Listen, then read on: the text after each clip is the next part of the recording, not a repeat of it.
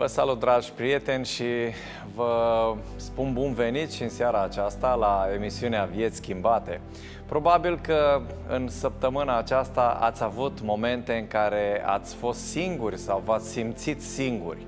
Întrebarea este, oare este în regulă să fii singur, să te simți singur, să stai în solitudine? Care este diferența între cele două, între singurătatea existențială în care te simți singur și părăsit de oameni și acea singurătate, acea solitudine care îți face bine, atât din punct de vedere spiritual, cât și în ceea ce privește performanțele pe care vrei să le realizezi în viața aceasta.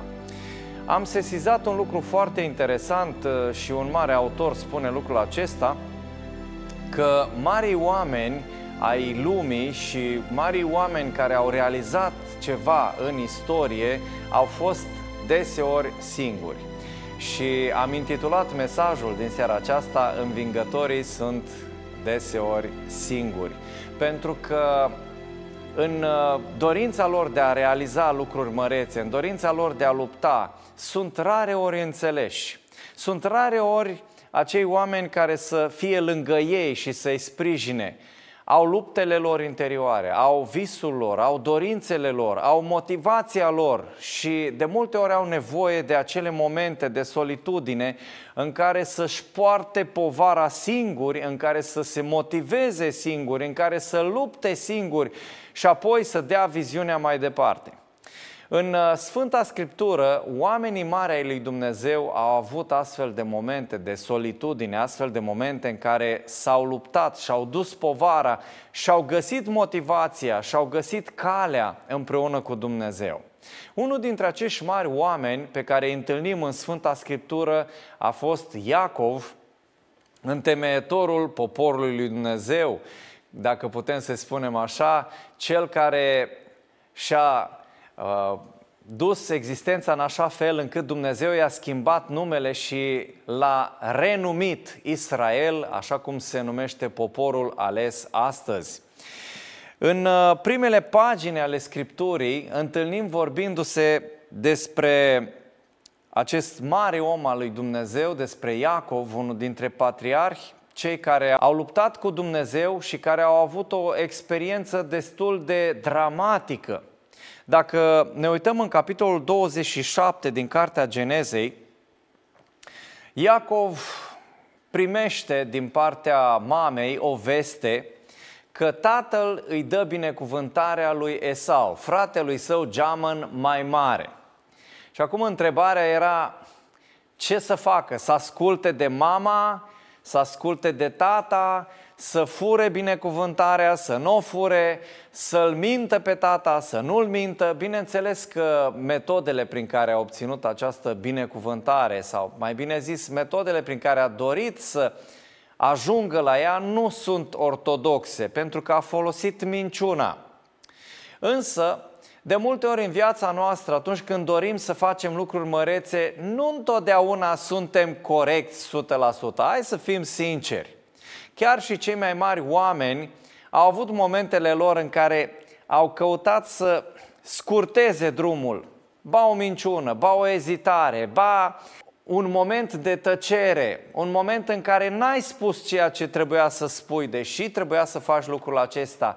Nu ne este frică de confruntarea cu realitatea, ne este frică de confruntarea unii cu alții și ezităm, uneori mințim, alteori folosim alte tertipuri sau căi prin care să ne facem viața mai ușoară și să ajungem unde ne dorim pe căi puțin mai scurte. Așa s-a întâmplat și cu Iacov. Bineînțeles că lucrul ăsta l-a costat, dar dacă ne uităm în Geneza capitolul 27, au fost câteva lucruri pe care le-a făcut și care nu sunt uh, recomandabile după cuvântul lui Dumnezeu. Dacă ne gândim la porunca să nu minți, da? să nu mărturisești strâmb împotriva aproapelui tău, Iacov nu s-a comportat așa cum trebuia în momentele acelea. Spune cuvântul că sfătuit fiind de mămuca, da? s-a dus la tatăl său deghizat cu păr de capră pe mâini, cu acea blană pusă pe, pe gât, ca atunci când îl uh, pipăie tatăl său să vadă că este păros ca fratele său Esau. Cu hainele lui Esau îmbrăcat ca să aibă același miros, s-a dus la tata ca să îl mintă și să obțină binecuvântarea. Bineînțeles că Isaac, fiind bătrân, nu mai vedea bine, nu mai simțea așa bine și i-a pus câteva întrebări. După ce a venit la tatăl său, i-a spus, tată, iată-mă, i-a zis Isaac, prima minciună.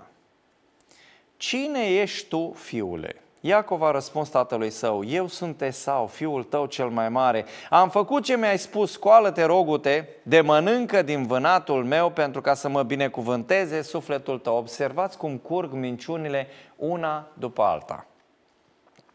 Isaac a zis fiului său, cum l-ai găsit, fiule? Și Iacov a răspuns, Domnul Dumnezeul tău mi l-a scos înainte. Domnul Dumnezeul tău mi l-a scos înainte. Da.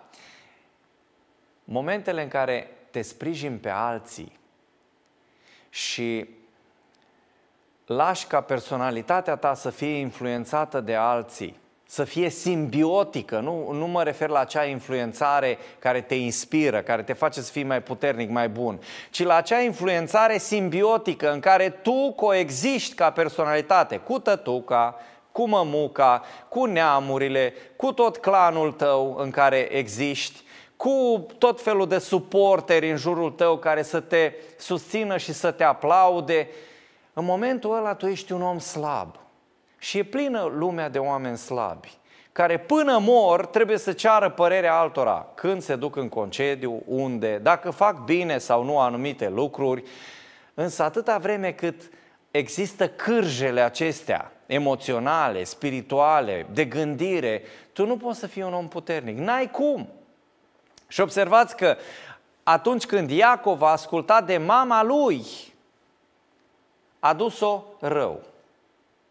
Și a trebuit să treacă prin ani de suferință, prin ani de chin, prin ani de exil, ca să suporte consecințele acestei slăbiciuni, de a se baza pe ceea ce spune mama și pe ceea ce spune tata. Și sunt unii care se bazează pe mama și tata până la adânci bătrâneți. Și bineînțeles că vin și bonusurile, moșteniri, averi, tot felul de aprecieri, tot felul de ajutoare. Însă oamenii aceștia nu sunt altceva decât niște oameni cu dizabilități existențiale. Nu vor realiza lucruri mărețe, pentru că sunt copilașii răsfățați ai familiei. Așa era și Iacov. Și Dumnezeu a trebuit să-l trezească, l-a lăsat să meargă pe linia aceea pe care i-a trasat-o mama și după aceea a trebuit să suporte o lecție aspră, să se trezească și să-și dea seama că viața este mult mai cruntă, că viața este mult mai dură, că viața trebuie înfruntată și că trebuie să-ți asumi responsabilitatea pentru deciziile tale, pentru visul tău, pentru dorințele tale, pentru ceea ce vrei să realizezi în viață. Și Iosif a fost un astfel de copil, răsfățat de tătuca acolo acasă, îi făcea hăinuțe, îl alinta, era odorașul tatei pe lângă ceilalți care erau dați la o parte, erau mai desconsiderați. Ăsta mergea și pâra ce făceau frații mai mari și au prins ură pe el. Și a trebuit ca Dumnezeu să-l ducă în Egipt ca să se maturizeze, să devină un bărbat adevărat al credinței să-și dea seama că lupta trebuie să o poarte singur, nu cu tata și cu tot neamul în spate. Să-și dea seama că dacă vrei să fii un om al lui Dumnezeu, trebuie să știi clar care este visul tău, care este direcția ta, care este acea motivație interioară care te face să fii un învingător. Oamenii mari, învingătorii, sunt adesea singuri. Și a trebuit să învețe Iacov lecția aceasta după ce pune toate acele minciuni în fața tatălui său, în cele din urmă primește binecuvântare. Și am zice, o, oh, gata, s-a rezolvat. Acum cu binecuvântarea furată, cu averi, cu tot ce trebuie, de acum o să fiu fericit. Oamenii care o iau pe scurtătură când e vorba de muncă, de motivație, de visul lor, de ceea ce trebuie să realizeze, mai devreme sau mai târziu își dau seama că minciunica existențială are picioare scurte și că trebuie să înfrunte realitatea și că trebuie să își asume responsabilitatea pentru tot ceea ce au furat în drumul lor spre devenire, spre a fi ceva sau a nu fi nimeni. Este extraordinar că Dumnezeu nu te scutește de drumul acesta. Cei mai slabi se întorc mereu, mereu, mereu la aceleași cărări și merg toată viața pe aceleași șleauri, nu vor să riște nimic, nu vor să piardă nimic și toată viața vor trăi în codependență emoțională, de gândire spirituală, existențială cu cineva, cu o persoană, cu mai multe, cu grupuri de persoane, pot fi și din biserică, nu ies de acolo, pentru că dacă ies de acolo ei sunt terminați, se simt în nesiguranță, le este teamă să fie singuri, le este teamă să-și asume responsabilitatea, le este teamă să gândească, le este teamă să spună ceea ce simt. De ce? Pentru că ei trăiesc în codependență și dacă n-au apropierea și dacă nu au afecțiunea și dacă n-au aprobarea celorlalți, pentru ei se termină totul. Pentru ei nu mai există nimic. Pentru că în momentele în care dau de greu, aleargă într-o parte, în alta, nu e așa că am făcut bine, nu e așa că e ok. Iacov a încercat să obțină binecuvântarea. Tatăl său și-a pus mâinile peste el și a rostit binecuvântarea. Așa cum uh, spune Genesa, capitolul 27, după ce a mâncat, Isaac i-a zis, Apropie-te, dar, și sărută-mă, fiule. Iacov s-a apropiat și l-a sărutat. Isaac a simțit mirosul hainelor lui.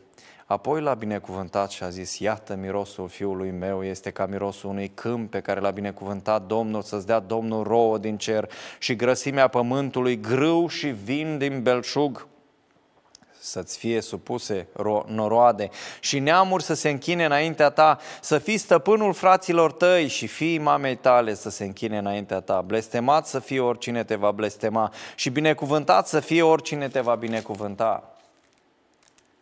Îmi place binecuvântarea asta, ea s-a împlinit, să știți. Însă, până să se împlinească, a trebuit să treacă printr-un proces de maturizare și printr-un proces în care să conștientizeze că are nevoie de Dumnezeu, că are nevoie să-și asume responsabilitatea pentru viața lui și să-și asume chemarea aceea de a fi părintele unei națiuni în care vor fi binecuvântate toate neamurile, pe care toate neamurile o vor urâ. Și așa se întâmplă și astăzi. În binecuvântarea aceasta vedem ce se întâmplă și vedem cât este de reală. Ca o mică paranteză, Iacov a fost binecuvântat cu grăsimea pământului. Da, grăsimea pământului, dacă stăm un pic să ne gândim, e vorba de petrol, da, de bogățiile subsolului, grăsimea pământului, grâu și vin din belșug. Să-ți fie supuse noroade și neamuri să se închine înaintea ta. S-a împlinit binecuvântarea asta? S-a împlinit și se împlinește, dragii mei și spune blestemat să fie oricine te va blestema și binecuvântat să fie oricine te va binecuvânta. Este teribil. Este și un blestem acolo în binecuvântarea aceasta pentru toți cei care îndrăznesc să nimicească pe Iacov și sămânța lui. Însă, până să ajungă la binecuvântarea aceasta, până să devină părintele unui neam, până să devină patriarh adevărat, Până să-și întemeze o familie, Iacov a trebuit să treacă prin ani de singurătate, chin și muncă. Și foarte mulți încearcă astăzi să eludeze, să treacă pe dincolo, să ajungă cât mai repede dacă se poate la binecuvântare, la succes, la reușită, să fie învingători. Și sunt atâția mincinoși pe internet care vă vând scurtăturile spre succes, de n-ai văzut așa ceva. pa, investește în asta, cumpără programul ăsta și să vezi ce o să bubuie succesul, o să se expandeze ca o uh, sămânță de popcorn, da? Și imediat o să devii un om sclipitor. Cum ai cumpăra programul ăsta, cum deja îți sclipește succesul în ochi? Minciuni și aiureli. Pentru că succesul și victoria sunt ale acelora care își asumă munca, suferința, drumul acesta, responsabilitățile și mai ales să suporte timp îndelungat să fie singuri. Atunci când nimeni nu crede în tine, tu să crezi în tine și în ceea ce poate Dumnezeu să facă prin tine, atunci când neamurile sau oricine ar fi în jurul tău, prietenii zic, a, lasă-l în pace săracul, nu știe ce vrea, nu știe ce îi trebuie de la viață, tu nu vezi că nu mai este nimeni în jurul tău, tu vezi că nu mai are nimeni tu nu vezi că nu mai are nimeni ideea aceasta, tu nu vezi că nimeni nu te susține, nu este lângă tine. Dacă crezi cu adevărat în ceea ce Dumnezeu a pus în tine și dacă crezi cu adevărat în chemarea ta interioară, Dumnezeu va fi cu tine. Și dacă suporți deșertul acesta pe care trebuie să-l traversezi singur, rugându-te, luptând, suferind, plângând, atunci vei putea să te diferențiezi de toți ceilalți. Și Iacov, după scurt timp, după ce a primit această binecuvântare, a trebuit să se confrunte cu alegerile lui. Fratele mai mare, mânios, a jurat că-l omoară. Las că moare babacul și ai să vezi tu ce pățești. Mămuca sfătoasă Dragul meu, îmi pare rău, am zis eu că nelegirea scad asupra mea, dar știi, uh, acum trebuie să suporți consecințele. Va trebui să te duci la fratele meu, la Laban, în Mesopotamia, câteva sute de kilometri să călătorești prin locuri sălbatice și singuratice. Asta e, ce să faci? Și Iacov se trezește deodată singur, speriat de moarte, cu vinovăția în spate, și în suflet, a trebuit să înfrunte aceste pericole și moartea și să meargă pe drumul acesta al oamenilor mari. Hm, e un șoc atât de mare la o vârstă venerabilă. El avea undeva pe la vreo 70 și ceva de ani când a plecat de acasă. Bineînțeles, atunci trăiau mai mult, dar gândiți-vă la 70 ceva de ani să pleci de acasă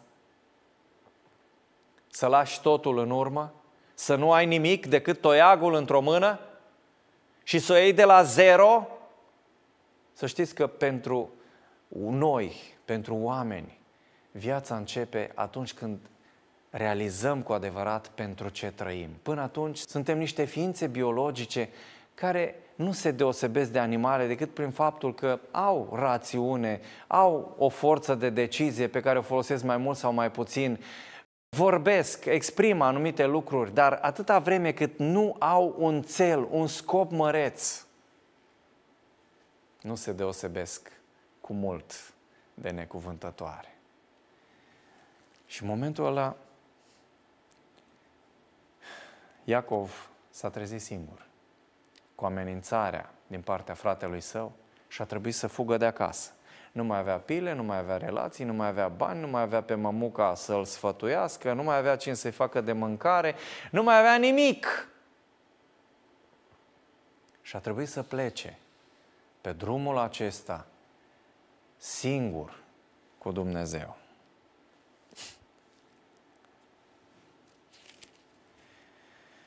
A plecat și spune cuvântul lui Dumnezeu în capitolul 28 din Cartea Genezei că Iacov a plecat din Berșeba și a luat drumul spre Haran. Un drum lung, un drum foarte lung. Și a trebuit să meargă prin locuri sălbatice și neștiute ca să nu-l găsească fratele său. A ajuns într-un loc unde a rămas peste noapte, căci a sfințise soarele. A luat o piatră de acolo, a pus-o căpătâi și s-a culcat în locul acela. Încercați să vă puneți în locul lui Iacov, cu vinovăția în suflet, cu frica în suflet, pentru că fratele său era pe urmele sale, cu dorul de casă, cu acea durere a pierderii, a pierdut tot, nu mai avea absolut nimic. Și existența lui depindea 100% de Dumnezeu. De fapt, tot timpul depinde de Dumnezeu, numai că atunci când avem cârjele astea existențiale, noi nu ne dăm seama. Oh, dacă am o problemă, fac un accident, plătește tata, plătește mama sau eu știu, am bani suficienți în cont, mă descurc, e în regulă. Însă când toate aceste cârje existențiale sunt date la o parte, îți dai seama că tu de fapt depinzi 100% de Dumnezeu. Îți dai seama că de fapt ești slab, nu ești atât de puternic pe cât ți se părea ție. Și că puterea ta vine de sus, de la Dumnezeu. Și în acele momente Iacov s-a plecat cu capul pe piatră și s-a culcat. Și a visat o scară rezemată de pământ, al cărei vârf ajungea până la cer. Îngerii lui Dumnezeu se suiau și se coborau pe scara aceea. Foarte interesant detaliul acesta. A ajuns în ținutul acela în care erau și fiare sălbatice, era singur, era amenințat de tot felul de pericole. Iacov, în cele din urmă, adorme și visează o scară care unește cerul și pământul. Acea scară, să știți că există, este legătura noastră cu Dumnezeu, este Isus Hristos. Și spune cuvântul lui Dumnezeu că îngerii lui Dumnezeu se suiau și se coborau. Nu invers. De ce? Pentru că îngerii lui Dumnezeu erau acolo. Ei se suiau și se coborau pe scara aceea. Și Domnul stătea deasupra ei și zicea, Eu sunt Domnul Dumnezeul tatălui tău Avram și Dumnezeul lui Isaac. Pământul pe care ești culcat îl voi da ție și seminței tale. Wow, auziți, dragi globaliști, auziți, dragi americani. Ăsta este cefeul evreilor pe pământul unde vreți să înființați voi statul arab. Sau mai bine zis, da, acea, acea enclavă în țara sfântă. Nu există așa ceva. Nu există așa ceva, pentru că pământul ăsta este dat de Dumnezeu fiilor lui Iacov, lui Israel. Pământul pe care ești culcat, ți-l voi da ție și seminței tale. Este actul de proprietate aici, a poporului lui Dumnezeu. Și de aici nu putem ieși. Înființăm noi statul Uh, acela. Dar nu există așa ceva. Pentru că statul acesta este înființat de Dumnezeu și pământul acela este dat de Dumnezeu seminței lui Iacov. Sămânța ta va fi ca pulberea pământului, te vei întinde la apus și la răsărit, la miază noapte și la miază zi și toate familiile pământului vor fi binecuvântate în tine și în sămânța ta. Este adevărat sau nu? Este adevărat, dragii mei. Nu avem cum să ieșim de aici sau să ne uh, punem noi alții creștini sau necreștini în locul poporului lui Dumnezeu. Nu avem cum să facem asta. Pentru că Dumnezeu binecuvântează lumea prin poporul său. Punct. Și chiar Mântuitorul spune că mântuirea vine de la iudei, de la evrei. Da? De ce? Pentru că și el era evreu. Pe mine mă, mă cutremură faptul că atâția creștini sunt antisemiți. Păi, dragii mei, Hristos a fost evreu. Cum poți să zici că îl iubești pe Hristos urându-i poporul și neamul din care a venit? N-ai cum să faci lucrul ăsta. Te desfințezi.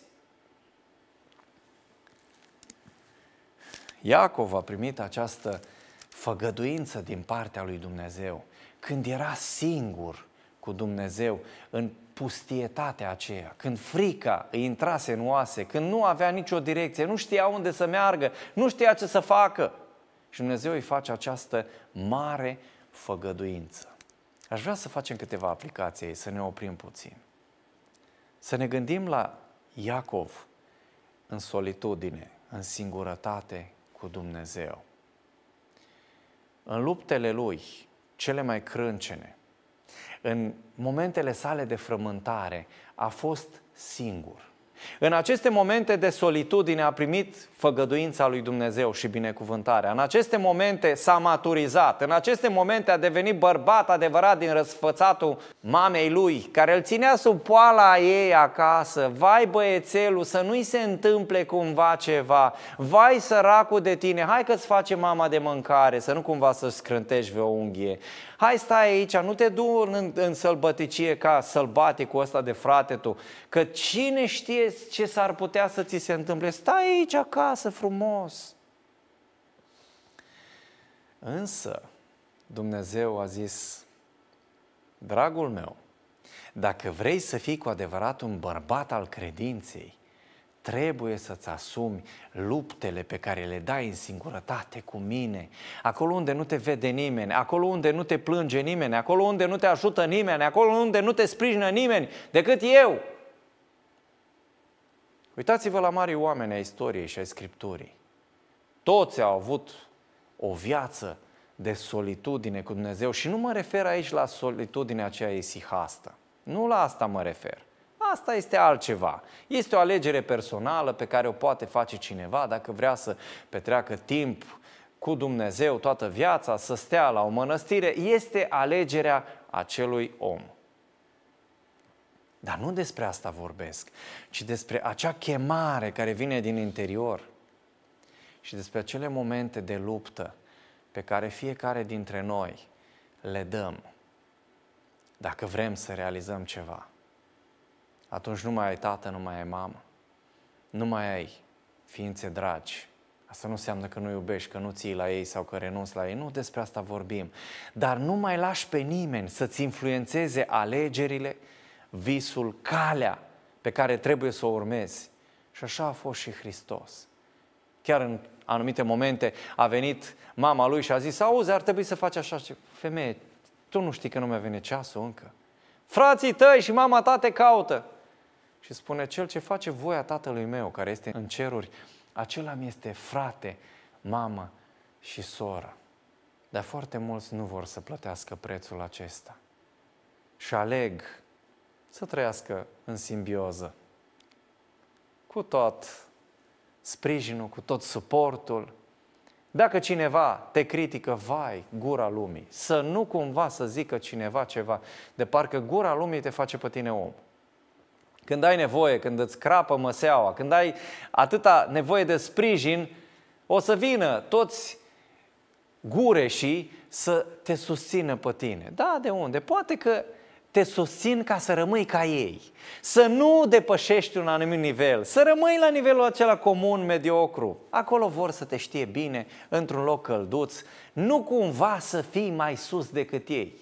Alții mai bine intenționați sunt atât de temători pentru tine, nu cumva să pățești ceva, nu cumva să ți se întâmple ceva, nu cumva să ratezi și atunci trag cu dinții de tine și cu ambele mâini nu cumva să ți se întâmple ceva rău.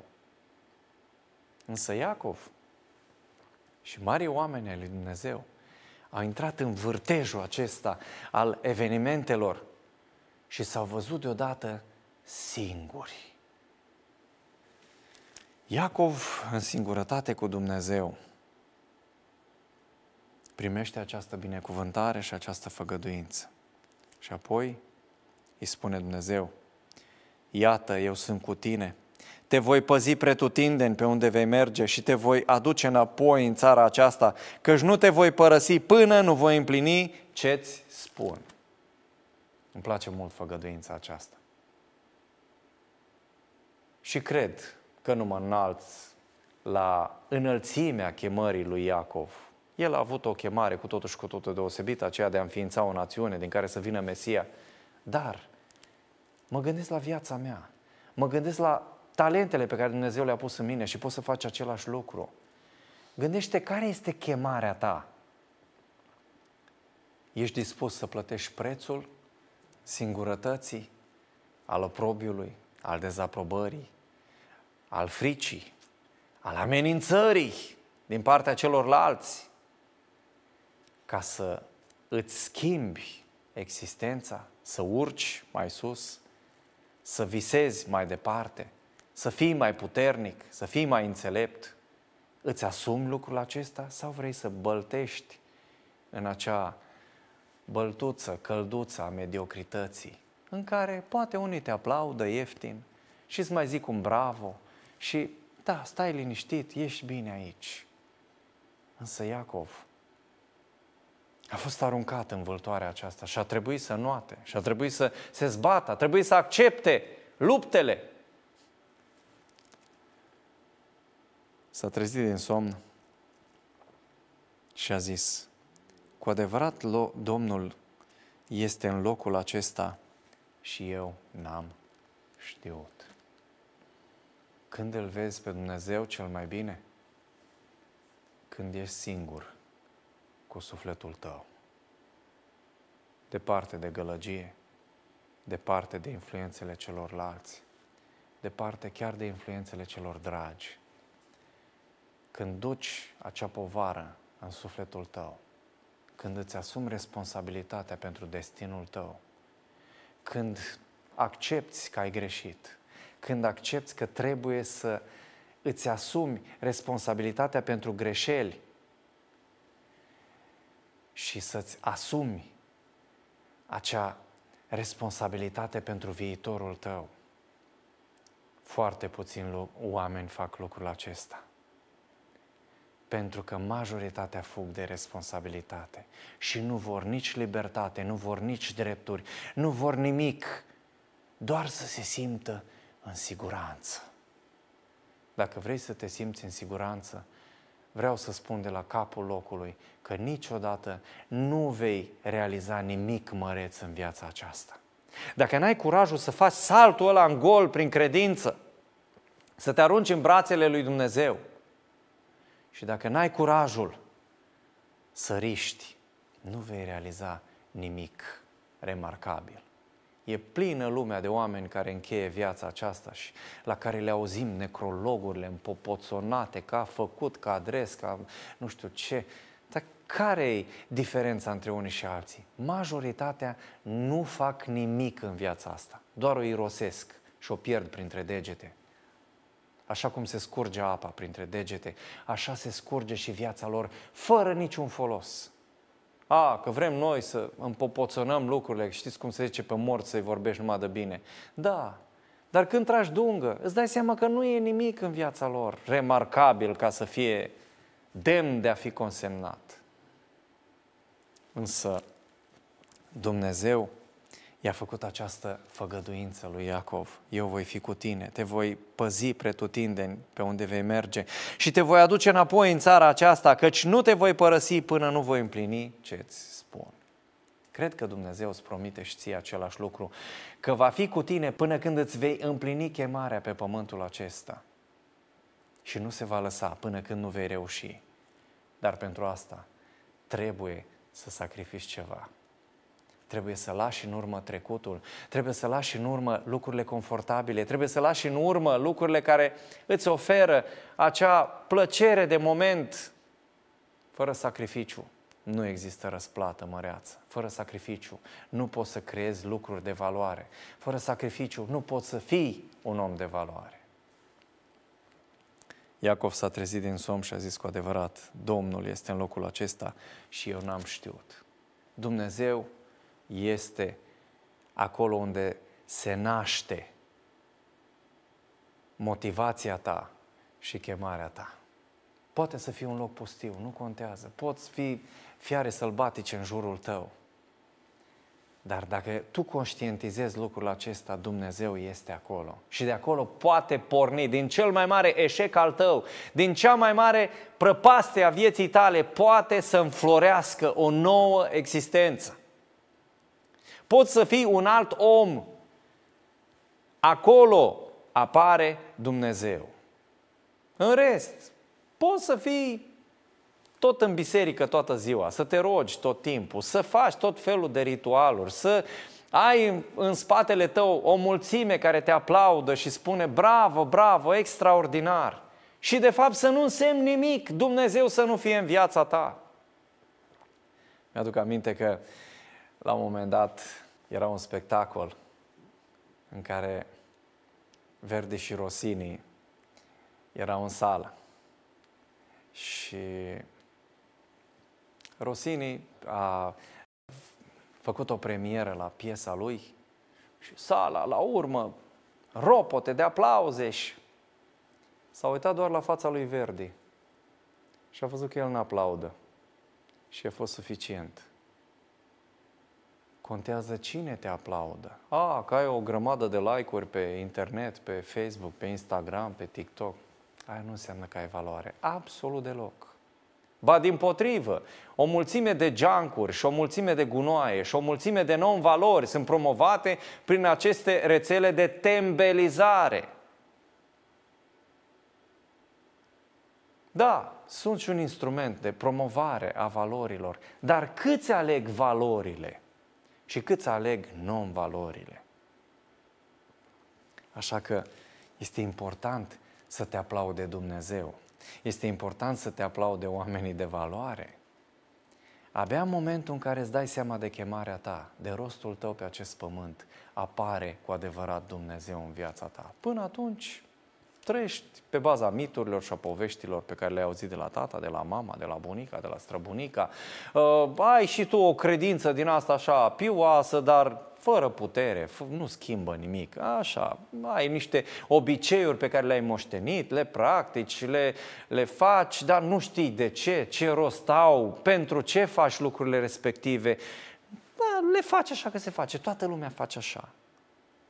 Însă, existența ta nu are nicio valoare. Până când te trezești și îți dai seama de ce trăiești cu adevărat pe pământul acesta. Iacov s-a trezit din somn și a zis cu adevărat, Domnul este în locul acesta și eu n-am știut. Dumnezeu este în multe locuri unde noi nu știm, nu conștientizăm.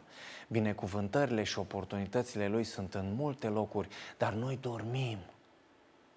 Când Iacov s-a trezit din somn, l-a văzut pe Dumnezeu și a zis, cu adevărat Dumnezeu este în locul acesta și eu nu știu, n-am știut.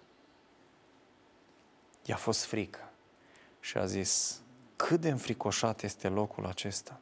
Aici este casa lui Dumnezeu, aici este poarta cerurilor. Unde este poarta cerurilor?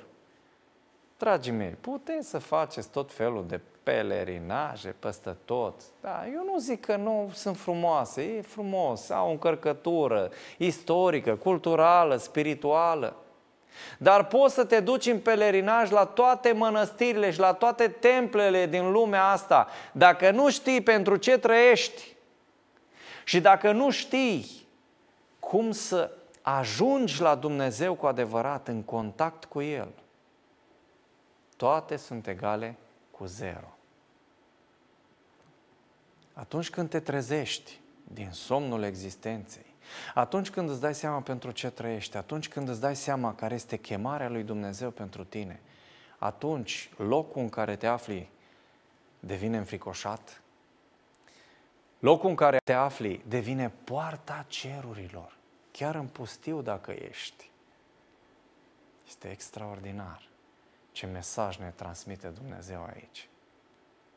El este accesibil pentru toți aceia care au ochi să vadă și urechi să audă, pentru toți aceia care vor să stea în singurătate cu El și să-și descopere acea chemare interioară profundă și să-și descopere menirea pe care o au pe acest pământ.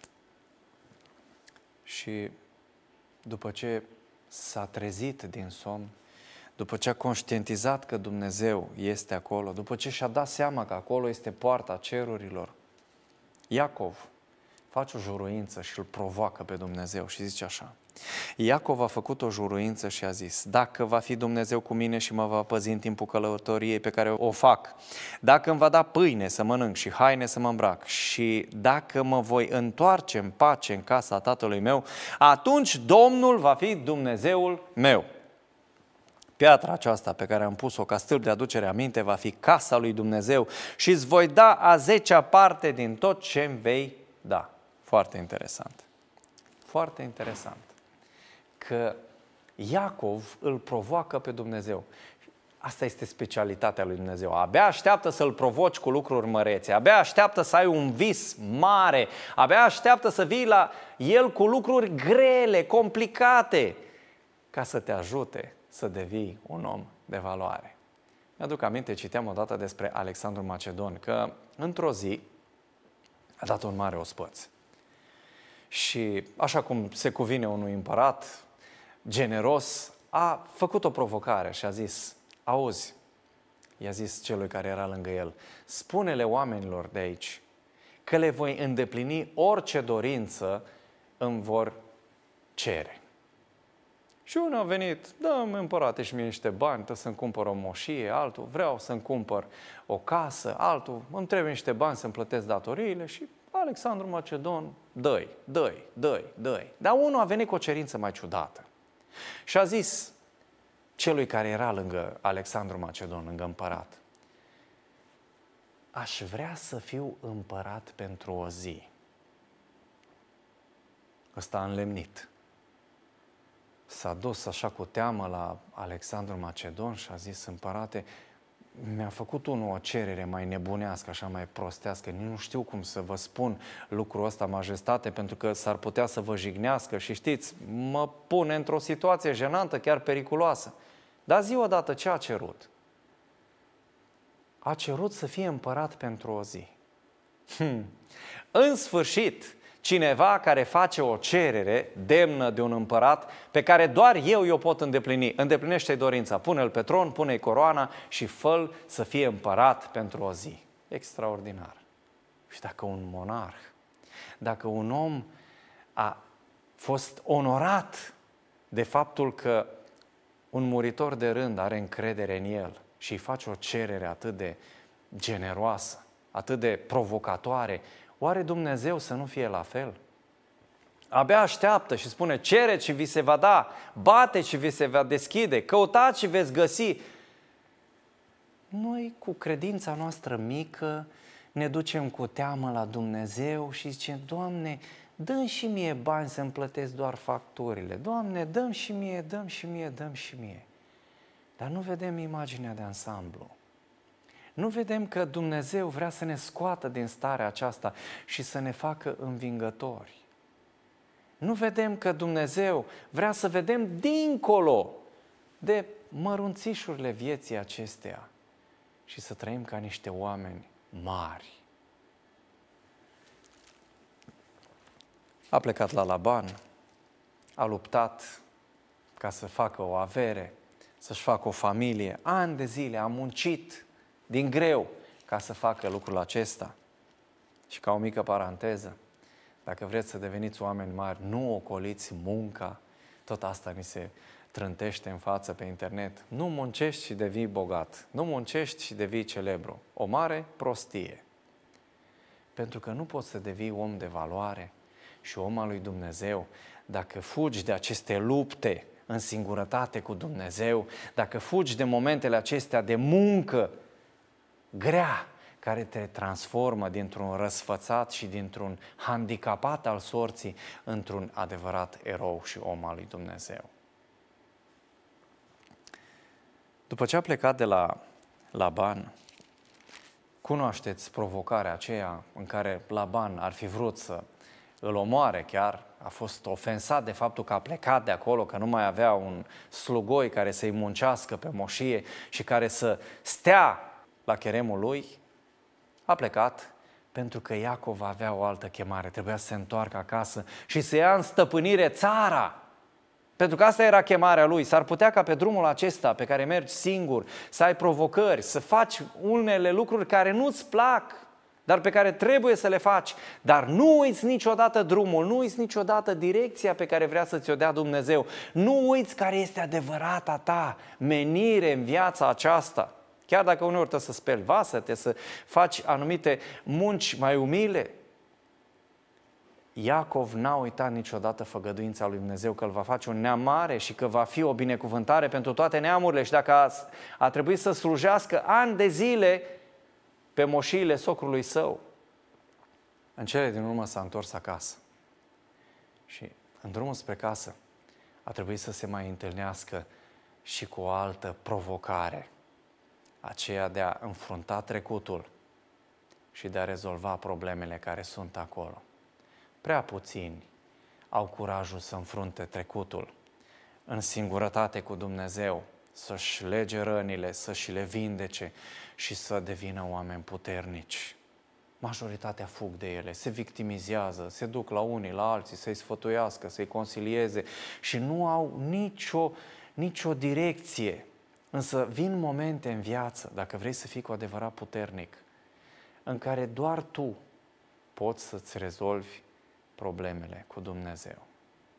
Și îmi place foarte mult rugăciunea aceasta dramatică a lui Iacov, care se vede amenințat de fratele său care venea cu 400 de gealați, abia aștepta să-l omoare și să termine odată, să se răzbune pentru acea binecuvântare furată. Și Iacov și-a dat seama. Venea trecutul din urmă și a trebuit să-l înfrunte, să-și ceară iertare, să-i pară rău, să plângă, să se pocăiască, pentru ca să moștenească cu adevărat binecuvântarea lui Dumnezeu. Iacov a zis, Dumnezeul tatălui meu Avram, Dumnezeul tatălui meu Isaac, tu, Doamne, care mi-ai zis, întoarce-te în țara ta și în locul tău de naștere și voi îngriji ca să-ți meargă bine. Eu sunt prea mic pentru toate îndurările și pentru toată credincioșia pe care ai arătat-o față de robul tău. Căci am trecut Iordanul acesta numai cu toiagul meu și iată că acum fac două tabere. Izbăvește-mă, te rog, din mâna fratelui meu, din mâna lui Esau, căci mă tem de el ca să nu vină să mă lovească pe mine, pe mame și pe copii. Și tu ai zis, eu voi îngriji ca să-ți meargă bine și îți voi face sămânța ca nisipul mării, care de mult ce este nu se poate număra. A trebuit să înfrunte realitatea. Ce faci în astfel de momente? Cine îți mai vine în ajutor? Nu uitați, că învingătorii sunt adesea, deseori, singuri. În luptele acestea adevărate ale vieții nu stă lângă tine nici tata, nici mama, nici frații, nici surorile, nici verișorii, nici andurajul tău, nici prietenii tăi, nimeni. Ești tu și Dumnezeu. Și dacă n-ai puterea aceasta să-ți duci luptele singur, nu vei deveni om mare niciodată. Oamenii mari ai lui Dumnezeu au avut astfel de momente. Gândiți-vă la Moise, gândiți-vă la Ilie, gândiți-vă la Elisei, gândiți-vă la Iosua, care mergeau în singurătate cu Dumnezeu ca să-și capete viziune, putere și direcția pe care trebuie să meargă în viața aceasta prin care să poată fi o binecuvântare pentru ceilalți. Și Iacov s-a rugat lui Dumnezeu, Doamne, nu mă lăsa, mi-ai făcut atâtea promisiuni, te rog, fii cu mine în aceste momente. Și a trimis mamele și copiii și tabăra de cealaltă parte a Iordanului și a rămas în partea aceasta cu Dumnezeu și s-a luptat cu îngerul Domnului toată noaptea. Și a fost o luptă crâncenă, până s-au lăsat zorii. Și spune cuvântul că Iacov însă a rămas singur, versetul 24. Atunci un om s-a luptat cu el până revărsatul zorilor. Văzând că nu-l poate birui omul acesta, l-a lovit la încheietura coapsei, așa că i-a scrântit încheietura coapsei lui Iacov pe când se lupta cu el.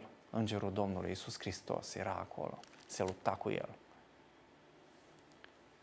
Și în durerea aceea, cu coapsa scrântită, Iacov se prinde de Dumnezeu și spune, nu te las până când nu mă vei binecuvânta. Suntem Tu și eu, Doamne. Nu mai este nimeni aici. Îmi pare rău de ceea ce am făcut, dar nu te las până când nu mă vei binecuvânta, Doamne. Iacov știa că aceea este singura lui șansă de a repara trecutul. Singura lui șansă de a deveni tatăl unei mari mulțimi, moștenitorul lui Avram, tatăl poporului lui Dumnezeu, purtătorul numelui lui Dumnezeu și a poporului din care urma să se nască Mesia. Nu te las până când nu mă vei binecuvânta. nu mai era băiețelul lui Mămuca. Era un bărbat adevărat care se luptă cu Dumnezeu pentru împlinirea făgăduinței. Doamne, scapă-mă și împlinește cu mine făgăduința aceasta. Și în momentul în care Dumnezeu îl vede atât de hotărât, atât de determinat, îi spune, versetul 27, omul acela i-a zis, cum îți este numele? Iacov a răspuns el, apoi a zis, numele tău nu va mai fi Iacov, ci te vei chema Israel, cel ce luptă cu Dumnezeu, căci ai luptat cu Dumnezeu și cu oameni și ai fost biruitor. Extraordinar. Momentele de singurătate ale învingătorilor. Nu te vei mai numi cum te-ai numit până acum. Poate că îți vei păstra același nume, dar identitatea ta emoțională, spirituală, chemarea ta vor fi cu totul și cu totul altele. Nu te vei mai numi Iacov, înșelătorul, vânătorul de recompense, alintatul mamei, ci te vei numi Israel, adică cel ce luptă cu Dumnezeu. Ești dispus să lupți cu Dumnezeu pentru a-ți împlini chemarea? Ești dispus să stai singur în luptele tale cu Dumnezeu ca să devii un alt om?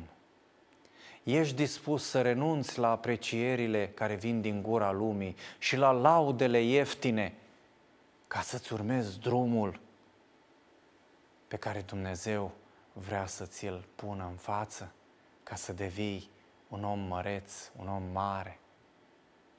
Dacă nu ești dispus, atunci vei rămâne unul din turmă, din gloată, dintre mediocri.